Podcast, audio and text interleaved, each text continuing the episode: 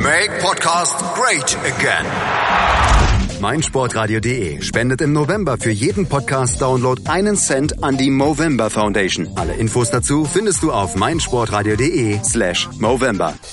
Auf die Zirbelnuss, der FC Augsburg Talk auf meinsportradio.de. Hier ist wieder auf die Zirbelnuss, der FCA-Talk auf meinsportradio.de. Ja, das war wieder eine schmerzhafte Niederlage gegen die Bayern und Christelle ist anscheinend jetzt so hart getroffen, dass sie heute mit Uli Hoeneß noch ein enges Wörtchen reden muss und deswegen leider keine Zeit für uns hat. Aber dafür habe ich zwei tolle Gäste zu, äh, hier im Podcast. Zum einen, ihr kennt ihn, ihr liebt ihn, den Felix. Hallo Felix. Servus, grüßt euch. Und zusätzlich habe ich noch einen weiteren FC Bayern-Experten, den Steffen von überdielinie.de, äh, den meisten bekannt als FCB-Login auf Twitter. Hallo Steffen. Ja, servus, schönen guten Abend. Ja, äh, Steffen, der Felix hält's ja schon ein bisschen mit dem FC Augsburg. Ähm, was, wie ist dein Verhältnis zum FC Augsburg? Ja, ist ganz nett, gegen sie zu gewinnen. okay. also doch, finde ich äh, beachtenswert, was sie in den letzten Jahren aufgebaut haben und vor allem gehalten haben, auch wenn es zwischendurch mal knapp war. Ähm, die äh, Trainer ist ja offenbar jetzt doch eingeschlagen, wo es letzte Saison so aussah, dass es mit dem eher doch nur bergab geht, was mich jetzt ein bisschen gewundert, aber auch gefreut hat. Also ich sehe die Augsburger ganz gerne in der Bundesliga. Ja, das tun wir natürlich auch und deswegen reden wir dann gleich darüber, was wir letzten Samstag gesehen haben. Bis gleich. 90 Plus On Air. Matchday. Fünf Fragen zu den Top-Ligen in Europa auf meinsportradio.de. Ja, liebe Hörer, mein Name ist Birgit Fischer. Ich habe schon ganz viele Medaillen gewonnen im Kanu-Rennsport, im Kajakpaddeln und ja, ich grüße alle Hörer, die jetzt mein Sportradio.de hören. Hören, was andere denken auf meinsportradio.de. Hier sind wir wieder bei Auf die Zirbelnuss, den FCA-Talk bei meinsportradio.de. Und wir haben es schon angekündigt, wir müssen leider über die böse Niederlage gegen die Bayern sprechen. Aber zuvor, äh, Steffen, mit was, welchem Gefühl bist du in dieses Spiel reingegangen? Hast du dir natürlich doch was ausgerechnet als der große FC Bayern oder hast du doch noch Respekt vor uns ähm, guten Saison gehabt? Ja, beides. Ähm, diese Zeit, dass man mit einem sehr schlechten Gefühl in die Bayern-Spiele geht, das war die ersten sieben Spieltage so oder acht, bis Carlo weg war. Und äh, jetzt, wo Don Jupp da ist und so gut eingeschlagen hat, ist das Gefühl weg. Insofern habe ich auch ein deutliches 3-0 getippt. Und so ist es, das darf man, glaube ich, verraten, ja auch gekommen. Ja, Felix, du bist ja natürlich trotzdem mit ganzem Her oder mit, mit dem Großteil von deinem Herzen Bayern-Fan und hast so noch ein kleines Plätzchen übrig für den FC Augsburg. Kannst, kannst dann äh, aus beiden Perspektiven auf, auf das vor dem Spiel schließen. Wie war dein, dein Gefühl? Also mein Gefühl auch, ich habe tatsächlich auch 3-0 getippt. Ähm, mein Wunsch war, dass es ähm, zumindest keine hohe Niederlage für den FC Augsburg wird damit das Torverhältnis nicht so versaut wird. Also ich habe im Vorfeld im Stadionumlauf auch äh, zu anderen Bayern-Fans gesagt, also pff, mein Gefühl ist auch, dass das Spiel nicht mit mehr als zwei oder drei Toren Unterschied äh, ausgeht, ähm, weil sich die Vorzeichen auch eben zur letzten Saison äh, zu dem dramatischen oder dramatisch schlechten auch äh, 06 doch sehr verändert haben. Und ja, also ich meine, äh, in der Konstellation möchte ich natürlich, dass Bayern gewinnt, aber ähm, ich habe dann schon auch äh, die Perspektive, dass es eben nicht zu sehr zu Ungunsten des FC Augsburg geschehen sollte. Okay. Ja, du hast es schon angesprochen, das 6 zu 0 letzte Saison. Ähm, also ich habe vor dem Spiel auch gesagt, haben wir letzte Woche auch, auch angesprochen, äh, wir wollen ein, es wäre schon eine Wiedergutmachung gut. Ähm, aber dass es nicht unbedingt ein Sieg sein muss und dass das Wichtigste für uns beide ist, dass sie ähm, eine ehrliche Arbeit abliefern. Und wie, wie siehst du, siehst du das? War, war das gut genug, dass wir entschädigt worden sind für das 6 zu 0? Ich denke schon. Also der FCH hat, also zumindest die auch am Anfang des Spiels ähm, in den, äh, den Rahmen seines Möglichkeit, seiner Möglichkeiten gut gespielt äh, ist kompakt gestanden und hat es den Bayern auch nicht wirklich leicht gemacht. Also Ich meine, es gab äh, eine Chance, wo sie gut durchgekommen sind, äh, ähm, äh, wo Hitz gut pariert, äh, nach ein, so zehn oder elf Minuten. Ähm, vorher noch ein Kopfball nach einem Freistoß, meine ich, von, von Süle, wo Süle zum Kopfball kommt und drüber köpft. Aber es eigentlich war diese ähm, Lewandowski-Chance, wo er eingesetzt wird und am Fünfer eben Hits anschießt, äh, bis zum 1 zu 0 die einzig wirkliche gefährliche Szene ähm, des FC Bayern.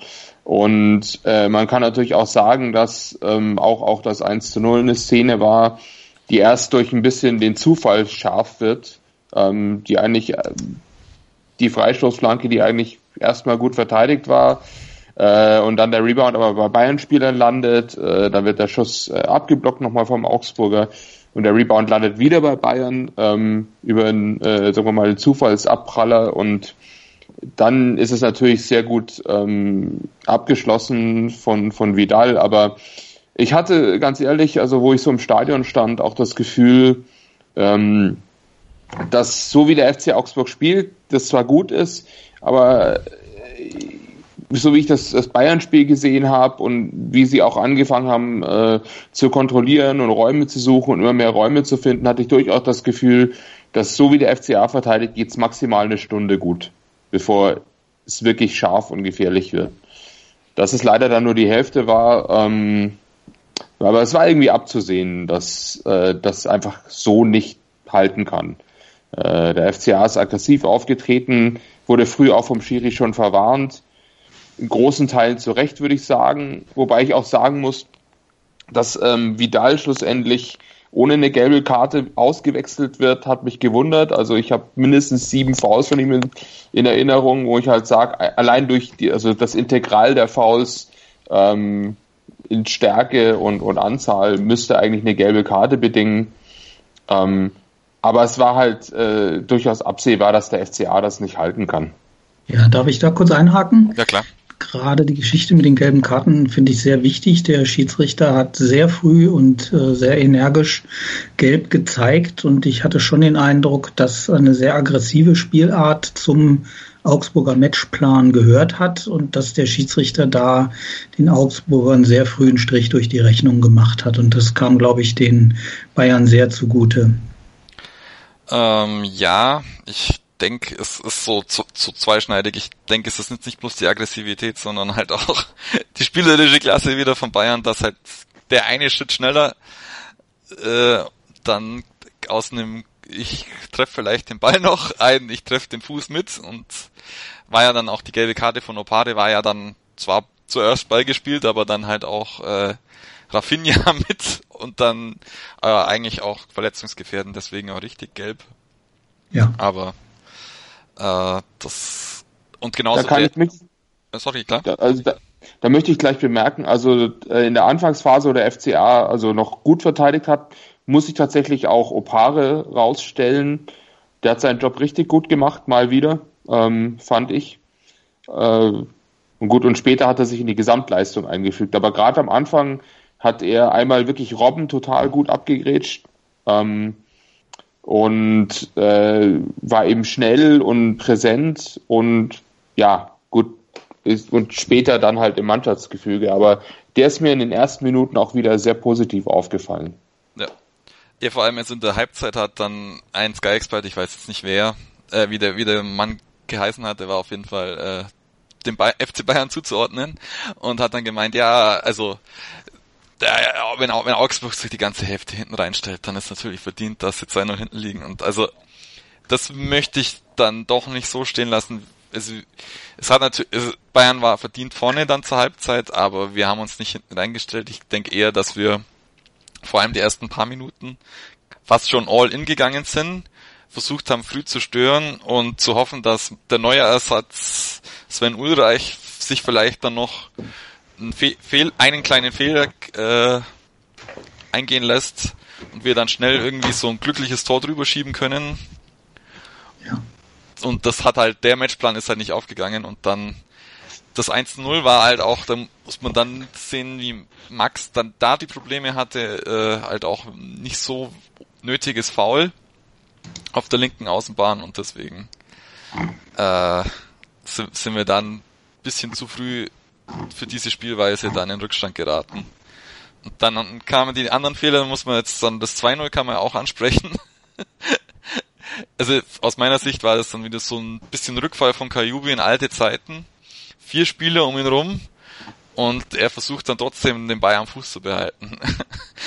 Felix, wie hast du das 2-0 gesehen im Stadion? Äh, ja, also das hat man auch gesehen. Dann, äh, wie gesagt, er rennt rein. Ähm, ich meine, er, er, rennt sich ein bisschen fest. Ähm, hat Martinez neben sich, glaube ich, der den Ball sogar ein bisschen berührt oder zumindest äh, Kajubi so entscheidend in seiner Bewegung äh, äh, stört, dass er äh, wieder einen klassischen, also wie man es jetzt früher von ihm gewohnt war, einen Kajubi äh, hat, wo der Ball ähm, bei geringer Geschwindigkeit plötzlich zwei Meter von ihm weg ist und Vidal spritzt dann dazwischen äh, und der Ball ist weg und dann ist es halt so einfach. Ich meine, dann fand ich es ein bisschen interessant, dass Lewandowski dann auch blank steht obwohl eigentlich drei Augsburger zurückgeeilt sind. Aber die haben ein bisschen komisch gekreuzt und weil plötzlich ja. im Moment, wo tatsächlich vertikal drei Augsburger auf einer Linie standen und Lewandowski zwei Meter daneben, wo du denkst so, okay, einer ist jetzt irgendwie falsch gekreuzt, weil einer hätte doch irgendwie zu Lewandowski hinkreuzen können. Aber gut, ich meine, dann ist auch wurscht. Ähm, ich meine, so eine Chance lässt er sich nicht entgehen. Irgendwie zehn Meter blank vorm Tor also gibt es wie beim 1-0 auch für Hits nichts zu halten. Ähm, ja, und das war jetzt in, das waren weniger als 10 Minuten von 0-0 und eigentlich hältst du es äh, ganz gut zu 2-0 und eigentlich kannst du es vergessen. Ähm, und dazwischen muss man natürlich auch sagen, ähm, die einzige richtig gefährliche Torchance des FC Augsburg. Ähm, Freistoß von Gregoritsch ähm, der gar nicht mal so scharf war, aber flach aufs Eck kommt und ein bisschen fies abspringt, äh, den äh, Ulreich aber trotzdem gut zur Seite pariert. Aber äh, Kedira holt sich den Ball, flankt nochmal rein.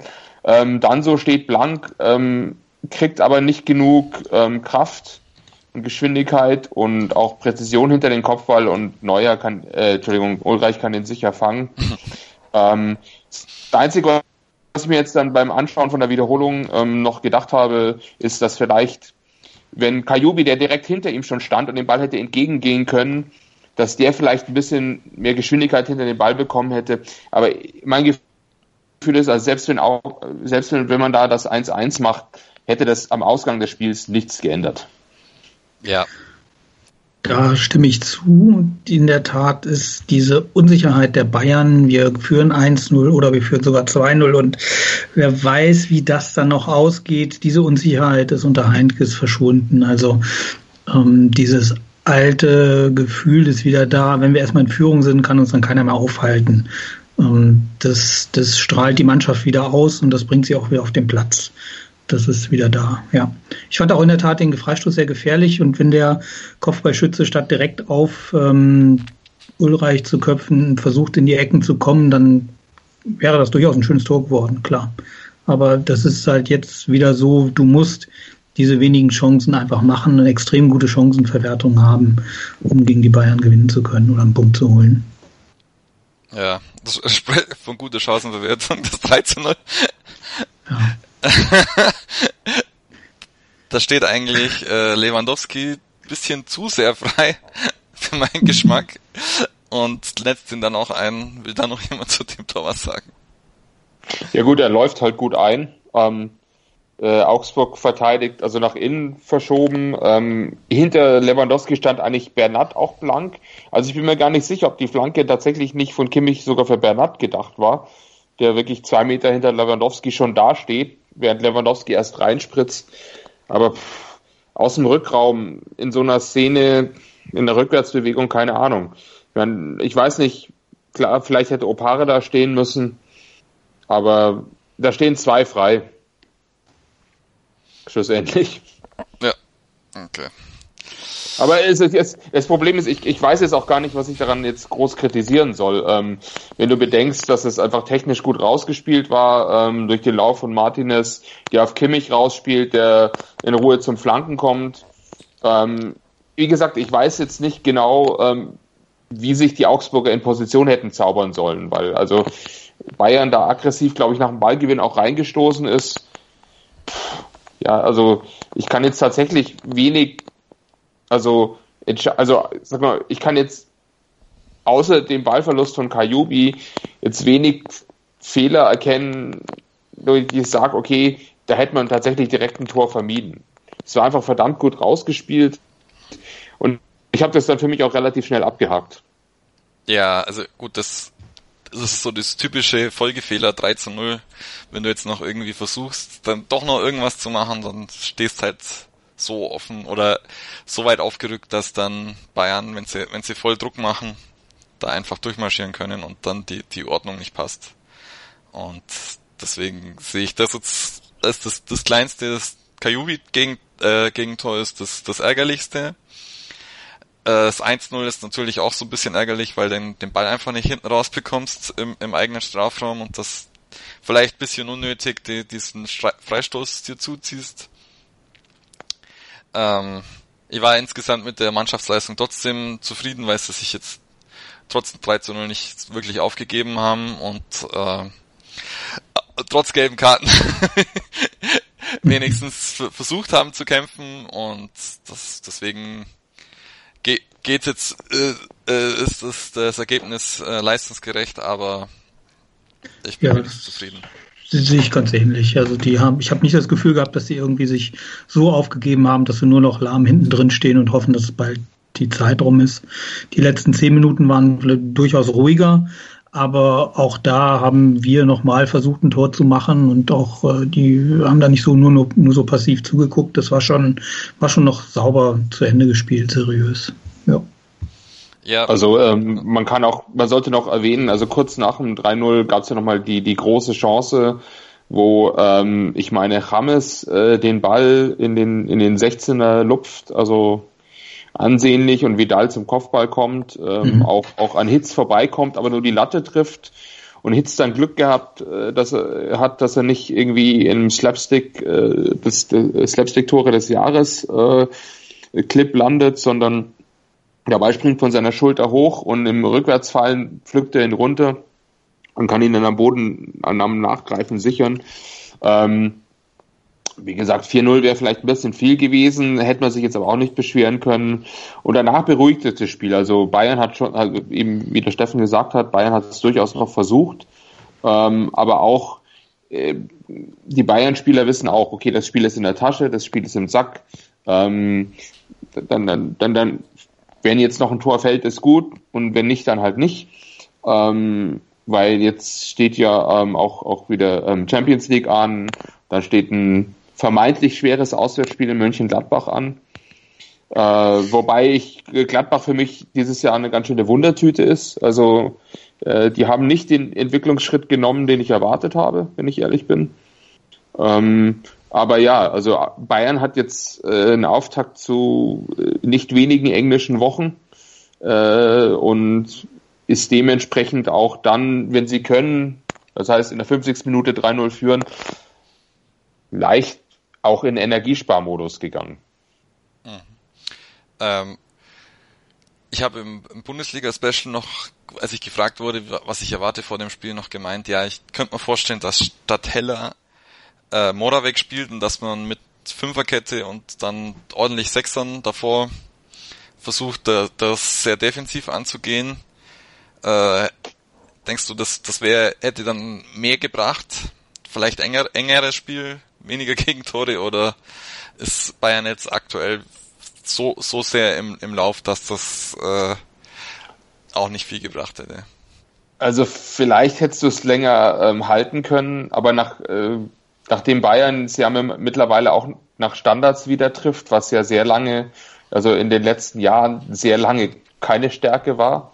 Ähm, wenn man betrachtet, aus welchen Situationen Situationen raus äh, Bayern getroffen hat, ähm, also auch äh, Ballverlust und Gegenangriff, wo, wo die Abwehr blank steht. Ähm, ich weiß nicht, ob diese Situationen zu verhindern gewesen wären. Und dann musst du halt irgendwie schauen, dass äh, die Abschlusseffizienz, in der Bayern, glaube ich, also zumindest Top 3 der Liga ist, eben dann Ausreißer hat. Also ich, ich glaube nicht, dass man einen Punkt geholt hätte mit einer ultradefensiven Einstellung, weil, weil Bayern mittlerweile ja auch erfahren genug ist, äh, ähm, solche, solche ähm, Ausrichtungen zu knacken.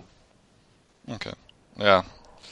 Ist, glaube ich, auch so mit, mittlerweile. Ich denke, vielleicht, die, vielleicht wäre es ein Tor geringer ausgefallen. Ja. Oder so. Aber das äh, andererseits ähm, der Augsburger Klassenerhalt oder die Augsburger Saisonziele hängen nicht von den zwei Spielen gegen Bayern ab. Wobei, also ich, ich fand's mutig, wie äh, Baum aufgestellt hat und wenn du jetzt denkst, dass Gregoris mitspielt und man früh drauf geht, kann, kann, könnte ich mir zumindest Situationen vorstellen, wie er irgendwie noch den Ball auch noch aus der zweiten Reihe irgendwie reindrückt zu einem Glückstreffer ja, und dann hast du ein anderes Spiel. Aber das ist doch auch wichtig für die Mannschaft als Signal zu sagen, okay, ich weiß, es ist München, ich weiß, es ist die Allianz Arena, ich weiß, ihr spielt gegen einen der Top 5, äh, der Top 5 Mannschaften in Europa, aber ich erwarte trotz, also ich stelle trotzdem in einer bisschen offensiveren Ausrichtung aus, sagt, wir suchen unsere Chance, wir versuchen drauf zu gehen, ähm, und wir versuchen eben diese Balance aus kompakt und eben situativ aggressiv, ähm, die Augsburg ja diese Saison auszeichnet, auch in München auf die Straße zu bringen. Das ist ja auch ein Signal an die Mannschaft, dass er sagt, äh, wir haben das Selbstbewusstsein, lasst uns auch so auftreten. Und ich glaube halt, ähm, die Tatsache, dass man zumindest das teilweise gut gemacht hat, wird jetzt im nächsten Heimspiel gegen Wolfsburg relevant sein, weil man sagt, okay, wir treten auf wie, äh, wir treten auf wie in München, aber eben wieder mit mehr Chancen selber. Also gegen eine Mannschaft, die eben nicht dermaßen gut und dermaßen abgezockt ist. Ja. Ja, dann hoffen wir, dass es gegen Wolfsburg besser läuft. Wir machen jetzt eine kleine Pause und sprechen dann nochmal ein bisschen intensiver über den FC Bayern diese Saison. Das 96 Spiel meines Lebens. Das neue Hannover liebt Format mit Tobi. In jeder Folge erzählt ein neuer Gast von seinem Lieblingsspiel der Roten. Tiefpunkte. Wir alle wissen, hatten wir ja, ein paar Wochen vorher den tragischen Verlust von Robert Enke. Höhepunkte. Aber Kreuz, Asamoah, Linke, da schnellt man heute noch mit der Zunge. Brennpunkte. Man hat es eigentlich nicht so recht verstanden, dass man dann doch mit Fronzek in die neue Saison gehen wollte. Hannover 96. Eine akustische Reise durch den Fußball von Hannover 96. Das 96 95-Spiel meines Lebens auf meinsportradio.de.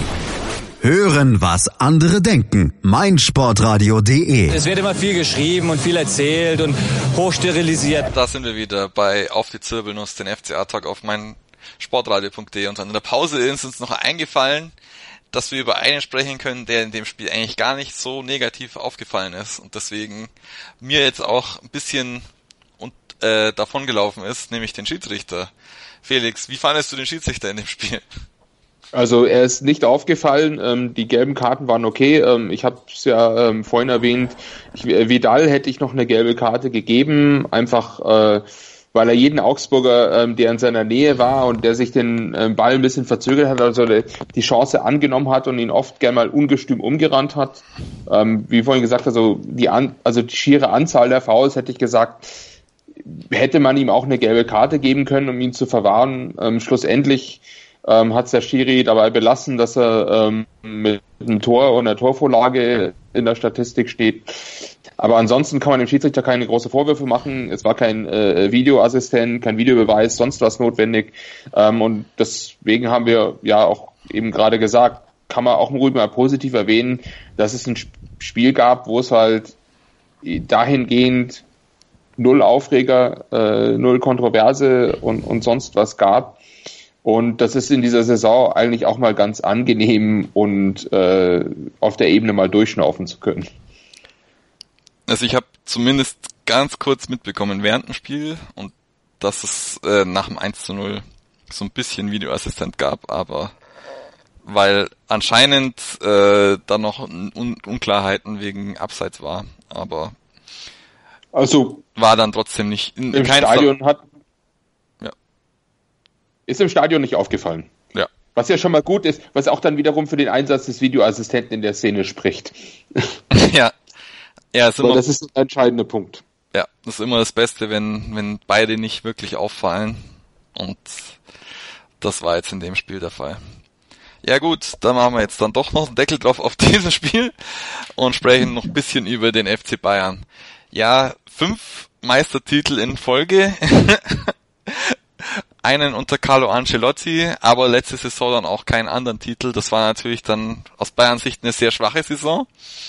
Ähm, ich habe es letzte Saison auch nicht wirklich verfolgt, weil wenn FC Augsburg schlecht spielt, habe ich meistens keinen Bock auf anderen Fußball und habe jetzt Bayern die letzte Saison nicht verfolgt. Wie kam eigentlich Carlo Ancelotti letzte Saison an, Steffen?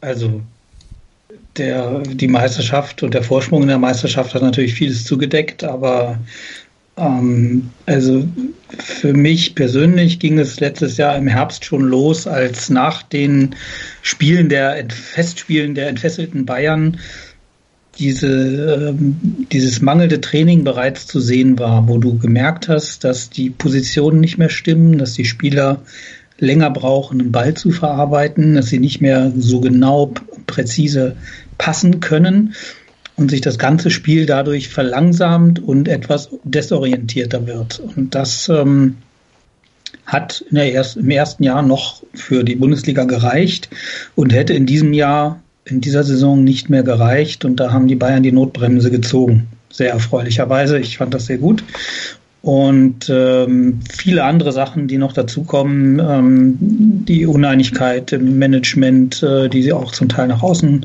getragen wurde, die Uneinigkeit in der Mannschaft, die äh, ähm, Uneinigkeit in einem Teil der sportlichen Führung, ähm, die Leerstelle des Sportdirektors und oder Vorstandes ähm, die Ärztefrage, die plötzlich wieder zum Thema wurde. Also da ist ja sehr, sehr viel gewesen, was äh, dann zu einer sehr unruhigen Gemengelage geführt hat und sofort sich im Ergebnis im Spiel wieder niedergeschlagen hat. Ähm, das hat bei mir dann dazu geführt, in meinem Kick-Tick-Spiel, wo das noch möglich war, nach den ersten zwei, drei Spielen noch die äh, Saisontipps abzugeben hatte ich dann nach dem beeindruckenden Start der Dortmunder auf äh, Herbst und äh, endlich äh, nach 34 Spielen auch Meisterschaft getippt. Ähm, das würde ich jetzt nicht würde ich jetzt nicht mehr machen. Äh, jetzt ärgere ich mich ein bisschen, aber ich habe halt nicht damit gerechnet, dass äh, das so schlimm wird äh, in den darauf folgenden Spielen. Um, ähm, und bin dann aber sehr froh, dass wir da die Reißleine gezogen haben. Was passiert, wenn man das nicht macht, können wir gerade in Dortmund beobachten. Das ist ja gerade die Woche der Wahrheit bei denen, ähm, die heute Abend gegen Tottenham vielleicht untergehen werden ähm, und äh, oder die wie Phoenix aus der Asche steigen. Ich vermute das nicht. Ähm, dafür äh, passieren sehr, sehr viel, sehr ähnliche Sachen, dass äh, dort halt die guten Spieler nicht mehr besser gemacht werden, sondern schlechter werden, wie zum Beispiel Weigel, ähm, klar leiden die auch unter Verletzungen. Das war bei uns aber auch genauso im letzten Jahr. Also da gibt es sehr, sehr viele Ähnlichkeiten und äh, man wird sehen, ob die Dortmunder so reagieren wie wir äh, jetzt mitten in der Saison oder nicht. Ähm, mal schauen. Also bei uns hat es funktioniert, sind alle ganz glücklich. Ähm, der, die Stimmung ist super, der Optimismus ist wieder da. Das ist noch nicht alles gut, das weiß auch jeder. Also es ist jetzt niemand so blauäugig zu sagen, boah, kann jetzt nichts mehr passieren. Also kann doch eine ganze Menge passieren und was du anderthalb Jahre nicht trainiert hast, das ist nicht in ein paar Wochen wieder da. Aber es geht wieder in die richtige Richtung. Und insofern sind auch diese offenen Fragen, die eigentlich zu sehr viel Unruhe führen könnten, wie Hames-Integration, was passiert mit Ribery, was passiert mit Robben, die sind so alt, die Verträge laufen aus, wollen die unbedingt weitermachen, wie wirkt sich das aus? So diese ganzen atmosphärischen, teampsychologischen Geschichten, die sind, äh, glaube ich, von Don Jupp mit seinem Team äh, ganz, ganz hervorragend gemanagt worden, so dass die Ruhe im Verein da ist, in der Mannschaft da ist, die Ergebnisse stimmen wieder, sodass jetzt so peu à peu also wieder ein bisschen die Ziele äh, in Reichweite kommen, die über die äh, ja, über das Überleben auf dem Champions League Platz hinausgehen. Herr Felix. Ähm, was, was mich auf der Ebene eigentlich immer so ein bisschen umtreibt, ist, ist die Tatsache, dass ja gut Ancelotti ähm, als jemand bekannt war, der durchaus einfach seinen Spielern auch vertraut ähm, und die so ein bisschen selbst organisieren lässt ähm, und darauf eben auch, auch intelligente Spieler vertraut. Ähm, äh, also was ja letzte Saison nochmal anders gegeben war mit ähm, einem Xavi Alonso und einem Philipp Lahm, die eben so ein Spiel von sich aus auch einfach auf dem Platz mal äh, organisieren können.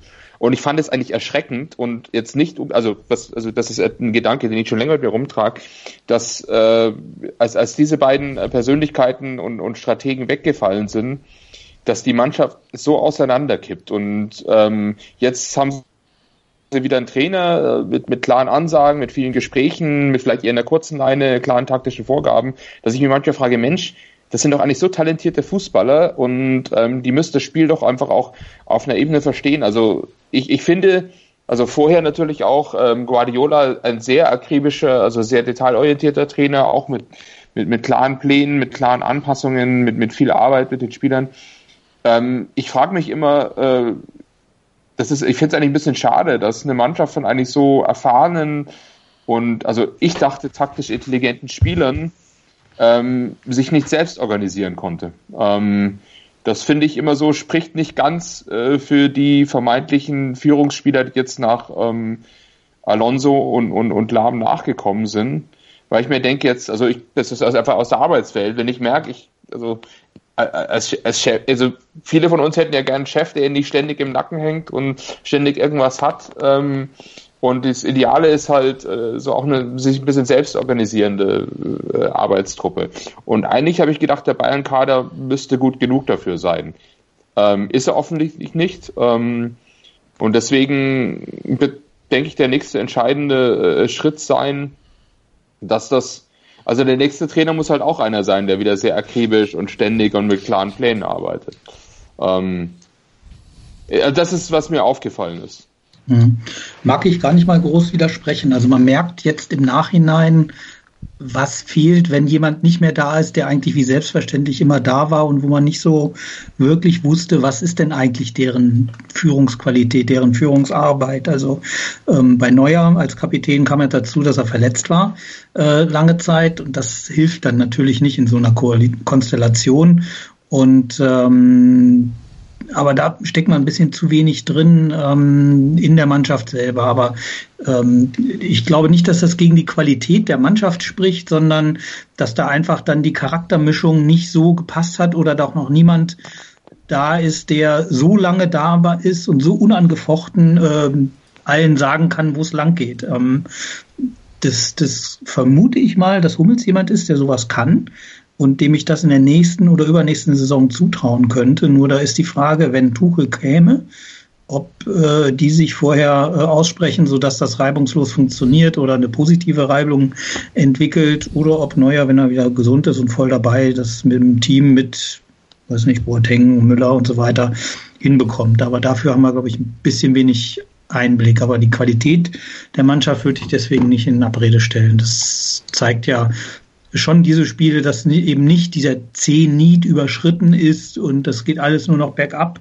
sondern dass halt die, dass schon man eigentlich in diesem Jahr sehr gut gemerkt hat, wie wichtig das ist, einen Top-Trainer zu haben, der immer noch bei den weltbesten Spielern daran arbeitet, sie weiter zu verbessern oder ihr Niveau zu halten. Und wenn du es zu lasch machst, dann fehlen halt diese wenigen Prozente, äh, zwei, drei Prozent, wie Sammer immer sagen würde, um halt ganz, ganz oben noch äh, ins Halbfinale, Finale zu kommen oder sogar Viertelfinale.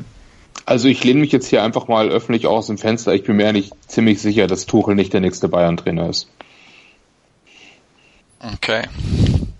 Ja, für mich das ist eine sehr offene Frage. Also es war ja, glaube ich, im äh, Hummels-Interview, dass er dazu nichts sagen wollte zu Tuchel und zu Nagelsmann, dass er hin und her gerissen wäre.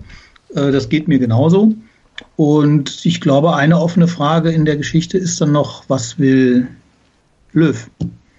Und was wollen die Bayern und was will Don Jupp? Und ähm, würde man den nochmal überreden können? Also er hat es ja jetzt öffentlich ausgeschlossen, dass er es nochmal, dass er weitermacht, aber nach dem Abgang, den ihm die Bayern da vor vier Jahren verschafft haben, der halb unrühmlich war, zumindest in der Ankündigung, des äh, Guardiola-Engagements äh, kann ich mir vorstellen, dass er da sehr, sehr, sehr intensiv gebeten werden möchte, falls er es nochmal also, machen will, aber das ist einfach noch viel zu früh. Das ist. Äh, ähm, ich glaube ich glaub auch nicht, dass er, also da, da bin ich mir eigentlich auch also relativ sicher, dass er wirklich sich dann daran hält und dieses Mal seinen Abgang selbstbestimmt äh, und dass er für sich das ähm, durchaus auch schon festgezurrt hat.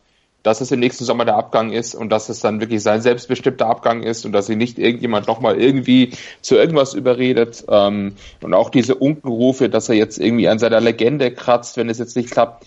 Also ganz ehrlich, also wer so wankelmütig ist, dass ähm, jetzt, äh, sagen wir mal, eine Dreiviertelsaison, wo er aushilft, ähm, das Schiff äh, aus den, äh, sagen wir mal, äh, stürmischen Gewässern wieder in ruhiges Fahrwasser zu bringen, ähm, an der, also wirklich die, die Trippelsaison ist unsterblich und er ist wirklich der Trainer, er ist auf ewig damit verbunden. Er ist der, bis jetzt der erste und wird vielleicht auf lange Sicht auch der einzige Trainer in Deutschland sein, der das erreicht. Also wie, wie man dann äh, in Zweifel stellen kann, äh, dass, dass, dass, dass äh, seine Legende irgendwie dadurch Schaden nimmt. Also ich nehme eines Bestes, also mir ist das Beispiel Michael Jordan eingefallen. Alle hatten sagen, klar, er hatte den perfekten äh, Abgang 1998 mit seinem äh, Game Winner, ja, das ikonische Bild. Ja, und dann hat sie ihn halt zwei Jahre später doch nochmal gekratzt und ähm, er ist natürlich als leicht, als ältere, äh, nicht mehr ganz so athletische Version von sich gekommen, hat noch einmal bei einer anderen äh, Mannschaft gespielt in Washington, ähm, hat es eigentlich auch ganz gut gemacht. Aber ich meine, es bestreitet jetzt momentan zum Beispiel keiner, dass Michael Jordan der größte Basketballer aller Zeiten ist. Ähm, ja. äh, und das, das hat überhaupt nicht geschadet. Und Jupp Heynckes ist auf ewig einer der erfolgreichsten äh, deutschen Trainer. Ähm, auch gerade auf internationaler Ebene. Ja, eine fantastische Bilanz im Landesmeistercup und der Champions League. Also äh, da wird sich dann, da kann vielleicht noch ein Guardiola knapp mithalten. Ähm, also deswegen ich glaube, das ist jetzt äh, so quasi, das ist jetzt der Epilog zu dieser großartigen Karriere. Ähm, und der scheint ein sehr schöner Epilog zu werden. Und dann muss aber, also auch für mich, ähm, als jemand, dem, dem die Bayern am Herzen liegen, die Zukunft beginnen. Ob jetzt die momentane sportliche Führung die richtige Konstellation ist, diese Zukunft einzuleiten, würde vielleicht den Rahmen äh, unseres Gesprächs sprengen. Ähm, aber ja, also für mich beginnt die Zukunft dieses Kaders und auch die sportliche Zukunft muss 2018 beginnen. Javi Martinez wird nächstes Jahr auch schon 30. Nur mal so als Beispiel. ja, aber also äh, so wie er spielt, nachdem sein Spiel jetzt nicht ähm, enorm von, also klar, also Verletzungen ist das eine, aber er, er lebt jetzt nicht enorm von Geschwindigkeit, sondern von Intelligenz äh, und Timing. Also bei dem kann ich mir vorstellen, dass wenn der Körper mitmacht, dass er auch noch in fünf Jahren noch annähernd zu gute Leistungen bringt. Ja. Ja, da können wir wenigstens ja, ein bisschen zurück auf FC Augsburg noch kommen. Nämlich, ja. äh, wie gut man über 30 noch spielen kann und wer äh, letzten Samstag sein 200. Bundesligaspiel hatte, nämlich Daniel Bayer. 200. für Augsburg, oder? Oder insgesamt 200? 200. Ach so, ich weiß, ach so, ja, genau, 200. für Augsburg, stimmt. 200. Ja. Bundesligaspiel für Augsburg, ja. Davor hat er, glaube ich, bei Wolfsburg ein bisschen was gemacht. Ja, ja, genau. Hat er überhaupt gespielt? Unter, weiß ich gar nicht. Ein bisschen, glaube ich. Okay. Ja. Und ja. was mir noch eingefallen ist, um noch ein bisschen Augsburg reinzubringen, äh, wer nicht Trainer, glaube ich, nächste Saison wird, äh, und wenn man dich vor zwei Jahren gefragt hätte, auf jeden Fall dein Wunschkandidat gewesen wäre, Markus Weinziel. Ja, also ich halte nach, ich, ich, ich, also ich, ganz ehrlich, ähm, ich halte Markus Weinziel nach wie vor ähm, für talentiert genug ähm, und ähm, er würde ganz ehrlich auch in diese momentane ähm, Bayern-Tendenz reinpassen, Leute mit Stallgeruch als ehemaliger äh, Amateurspieler äh, da einzustellen. Ähm, also, ich meine, seine Trainerkarriere ist definitiv noch nicht vorbei. Vielleicht wägt er das momentan sehr sorgfältig ab. Ähm, ich hatte ja äh, nach dem Ancelotti aus kurzzeitig in ein paar privaten Diskussionen Weinziel als Interimstrainer ähm, in die Schale geworfen. Und und, äh, in, oder in den Ring geworfen. Und, und mein Argument war, dass er muss den Gestank seiner Schalke-Zeit loswerden. ähm, und hätte er jetzt quasi Bayern bis Ende der Saison betreut und es wäre wär nicht gut gegangen, dann wäre Stände auch nicht schlechter da als vorher. Ähm, und hätte er zum Beispiel einen Titel mit Bayern geholt, ähm, hätte er entweder ähm, Bayern in die Bredouille gebracht, ihn weiter zu verpflichten, oder er hätte einen wunderbaren Eintrag auf seinem Lebenslauf gehabt und hätte danach eine gute Position woanders bekommen. Aber das war natürlich so eine Gedankenspielerei, die ähm, von denen ich natürlich weiß, dass äh, nachdem ich weder so denke wie Kalle Rummenigge noch wie Uli Hoeneß, ähm, dass es nicht passieren wird.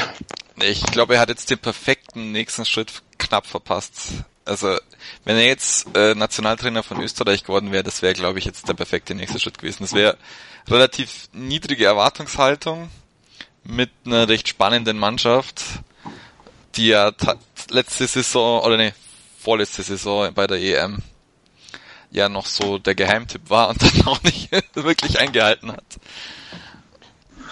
Ja, Niederbayern ist ja auch fast Österreich.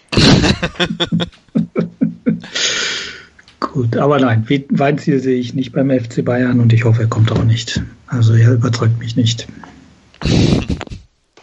Also ich denke, es ist auch, es, also am jetzigen Zeitpunkt, es ist eine theoretische Diskussion ähm, mittlerweile, äh, weil, äh, wie gesagt, ähm, die Namen, die kursieren, ähm, alle sich mittlerweile so Nagelsmann scheint sich jetzt auch auf einer höheren Ebene zu beweisen. Aber wie gesagt, äh, ich fand auch ähm, jetzt nur, äh, um, um auch mal Weinziels Trainerleistung im FC Augsburg ein bisschen einzuordnen. Also gerade die Europa League-Saison, wie er die gemanagt hat, wenn man jetzt bedenkt, wie auch ein, also ein durchaus kompetenter Trainer äh, wie Peter Stöger äh, mit äh, besseren, äh, mit dem vermeintlich besseren Kader und besseren äh, Voraussetzungen an dieser Aufgabe momentan ein bisschen scheitert. Äh, kann, muss man das im Nachhinein auch äh, hoch einordnen. Ähm, es ist schade, dass er es äh, beim größeren Verein nicht auf die Straße gebracht hat, aber ich, ich schließe es nicht aus, dass er vielleicht ist, ist vielleicht ist es vielleicht ist er kein Trainer von Dortmund oder Bayern. Das kann sehr gut sein.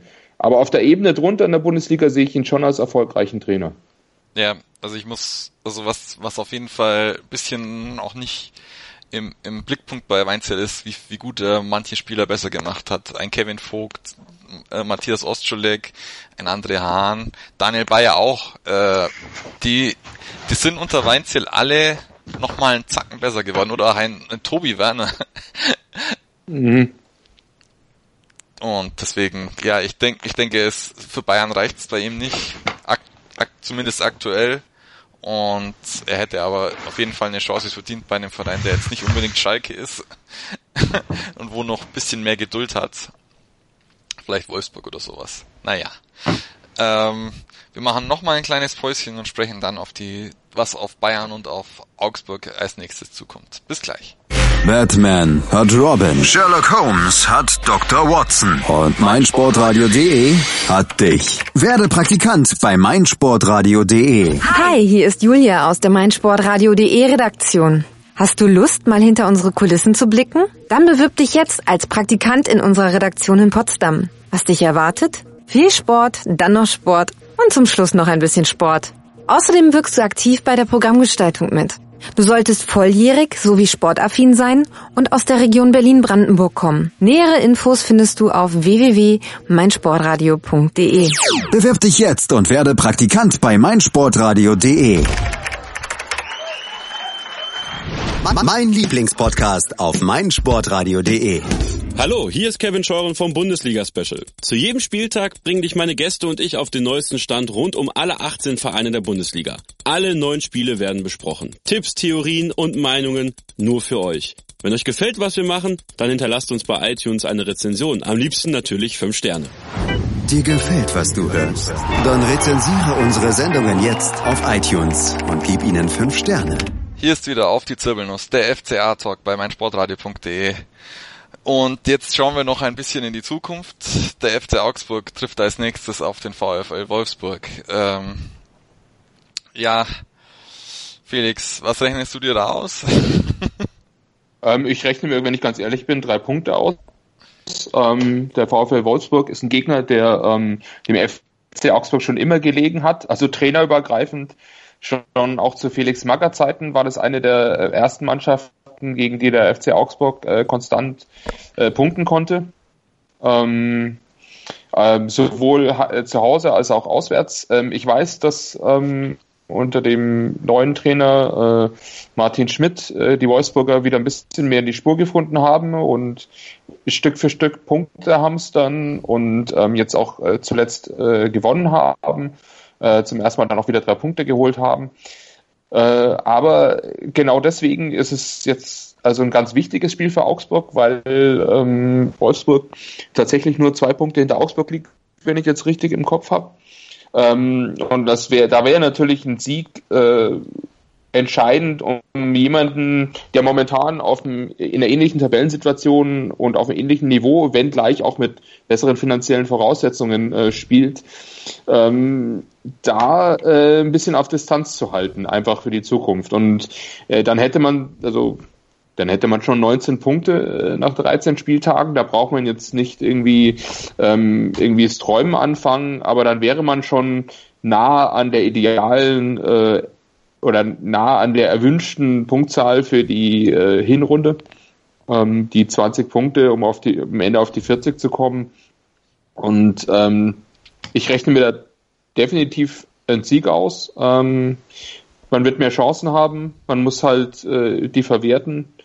Ähm, aber die Mannschaft funktioniert. Äh, und ich, ich denke, da ist absolut was drin.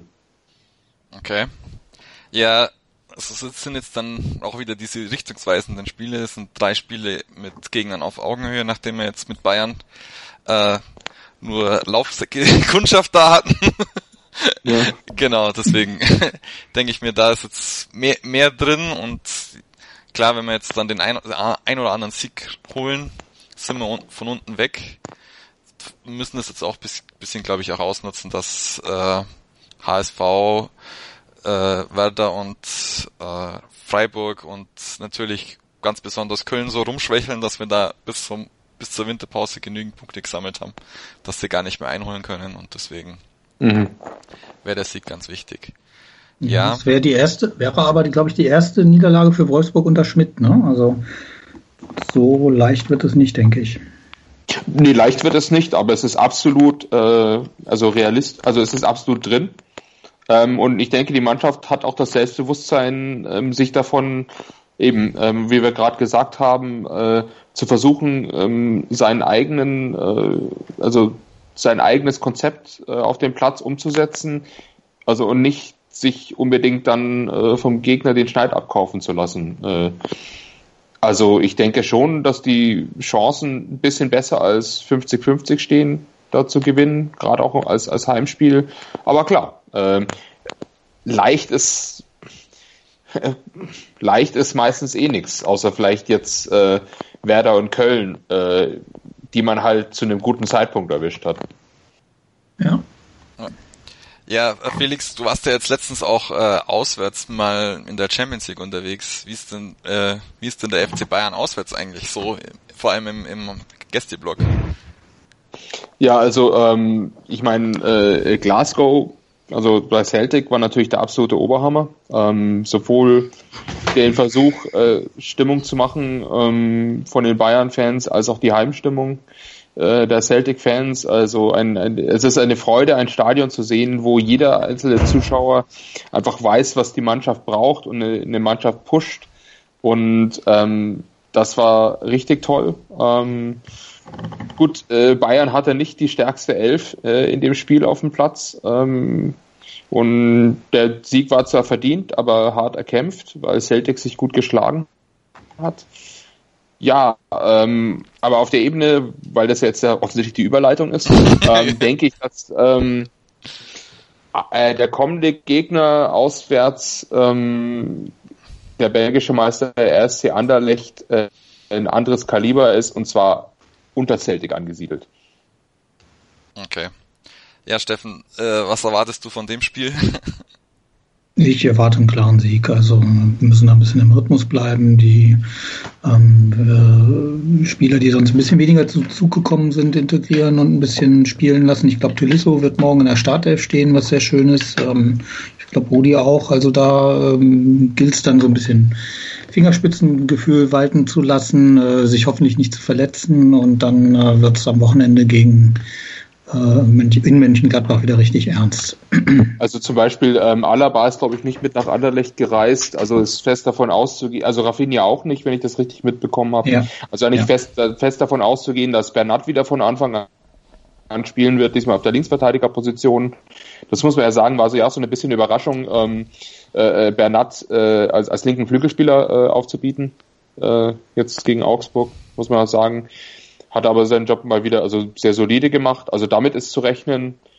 Ja, und ähm, nachdem Paris Saint-Germain in dieser Gruppe wahrscheinlich nicht einzufangen ist, ähm, ist eigentlich davon auszugehen, dass man jetzt versucht, natürlich das Spiel zu gewinnen und das letzte Heimspiel, also auch gegen PSG, dann ähm, Selbstbewusstsein zu tanken, ja, aber, also da aber klar, das war, war langsam, war langsam. Also ähm, wenn das alles gut, also erstens, Coman hat sich wohl im Abschlusstraining auch nicht äh, stabil gezeigt und musste das abbrechen. Und äh, ich würde mich nicht wundern, wenn Bernat wieder vorne spielt und dafür hinten links, äh, wer ist es, Friedel oder Früchtel äh, spielen würde? Ich glaube Früchtel. Ne, Friedel, Friedel, ist Friedel, Früchtel, Friedel. Früchtel ist der Torwart. Ja. Genau, ja, Entschuldigung.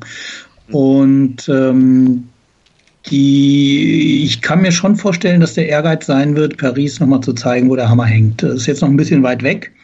Aber das gilt ja, wenn ich mich recht entsinne, die, ähm, die nicht das Torverhältnis, sondern die Frage, wer im direkten Vergleich vorne liegt, oder? Für die Platzierung. Richtig, Und wenn das richtig. Also äh, da gebe ich dir völlig recht, nur ich glaube nicht, also das meine ich eben mit Selbstbewusstsein. Ich meine schon, dass man den Anspruch hat, Paris zu besiegen, um ja. halt ein Signal zu setzen. Aber deutlich. ich glaube nicht, dass man, äh, ich glaube, also ganz, also ich glaube halt nicht, dass ein 4-0 drin ist, was nötig wäre, um den direkten Vergleich zu gewinnen. Nee, weiß ich auch noch nicht. Kann man, ist noch ein bisschen früh, wir wissen ja noch nicht, wer alles wieder fit sein wird, aber ich denke schon, dass versucht wird, das äh, mit mindestens zwei Toren Unterschied zu gewinnen. Das, da bin ich ganz überzeugt. Also versucht auf jeden Fall. Ob es ja. gelingt, ist halt die andere Sache. Genau, aber das ist wirklich noch ein bisschen weit weg. Ähm, ja. Wie gesagt, ja, morgen Abend kann es passieren, dass wir nochmal Bernhard vorne sehen, weil ich fand das auch sehr schön.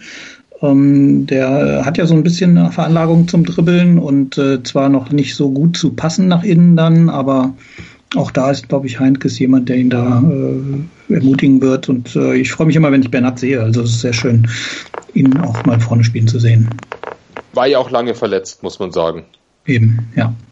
Ähm, äh, ja, und danach eben auswärts in Gladbach, also immer ein schweres Pflaster, wenn wir ehrlich sind, für Bayern. Ähm, ja. Und trotzdem Gladbach jetzt noch nicht so die wahnsinnigen Ergebnisse eingefahren hat diese Saison. Ähm, ja, also da denke ich schon, dass ähm, wenn man mit den Kräften haushalten muss, dass eventuell mehr Kräfte ähm, für das Gladbach-Spiel fokussiert werden. Bisschen mehr als für Anderlecht. Ja. Ähm, aber natürlich, auch wie wir jetzt ähm, beim FCA gesagt haben, so auf einer anderen Ebene, aber der Punkt ist ja, das Selbstbewusstsein hochzuhalten. Und nichts ist, nichts ist besser für Selbstbewusstsein als Siege und deswegen auch ein Sieg in Anderlecht und, und, und so weiter. Und dann ähm, einfach weiter zu rollen. Und eben, das ist ja auch die groß, das ist ja auch die Aufgabe von Manuel Baum bei Augsburg jetzt, ähm, die, das Selbstvertrauen weiterhin hochzuhalten und eben nicht in negativen Lauf reinzugeraten. Ja. Ähm, das zu managen. Das ist ja das Entscheidende. Ja, was bei Gladbach noch ganz nett ist, sie haben ähm, etwas besseres Auswärts. Äh, spielen derzeit etwas besser auswärts als zu Hause. Sie haben auswärts elf Punkte geholt in sechs Spielen, daheim zehn Punkte in sechs Spielen. Also ähm, die haben zwar jetzt so ein bisschen einen Trend nach oben, aber ja, es wird ein sehr schwieriges Spiel werden, denke ich. Ja gut, dann sehen wir mal, wie die Spiele ausgehen. es bleibt auf jeden Fall spannend, auch in der Champions League für den fußballbegeisterten Fan. und wir hören uns auf jeden Fall dann nächste Woche mit hoffentlich dann drei Punkten, zumindest für den FC Augsburg. und bleibt mir nur zu sagen, wie immer, nur der FCA. Bis zum nächsten Mal. Hören, was andere denken. meinsportradio.de. Folge uns auf twitter.com slash meinsportradio. Schatz, ich bin neu verliebt. Was? Da drüben. Das ist er. Aber das ist ein Auto. Ja, eben. Mit ihm habe ich alles richtig gemacht. Wunschauto einfach kaufen, verkaufen oder leasen. Bei Autoscout24. Alles richtig gemacht.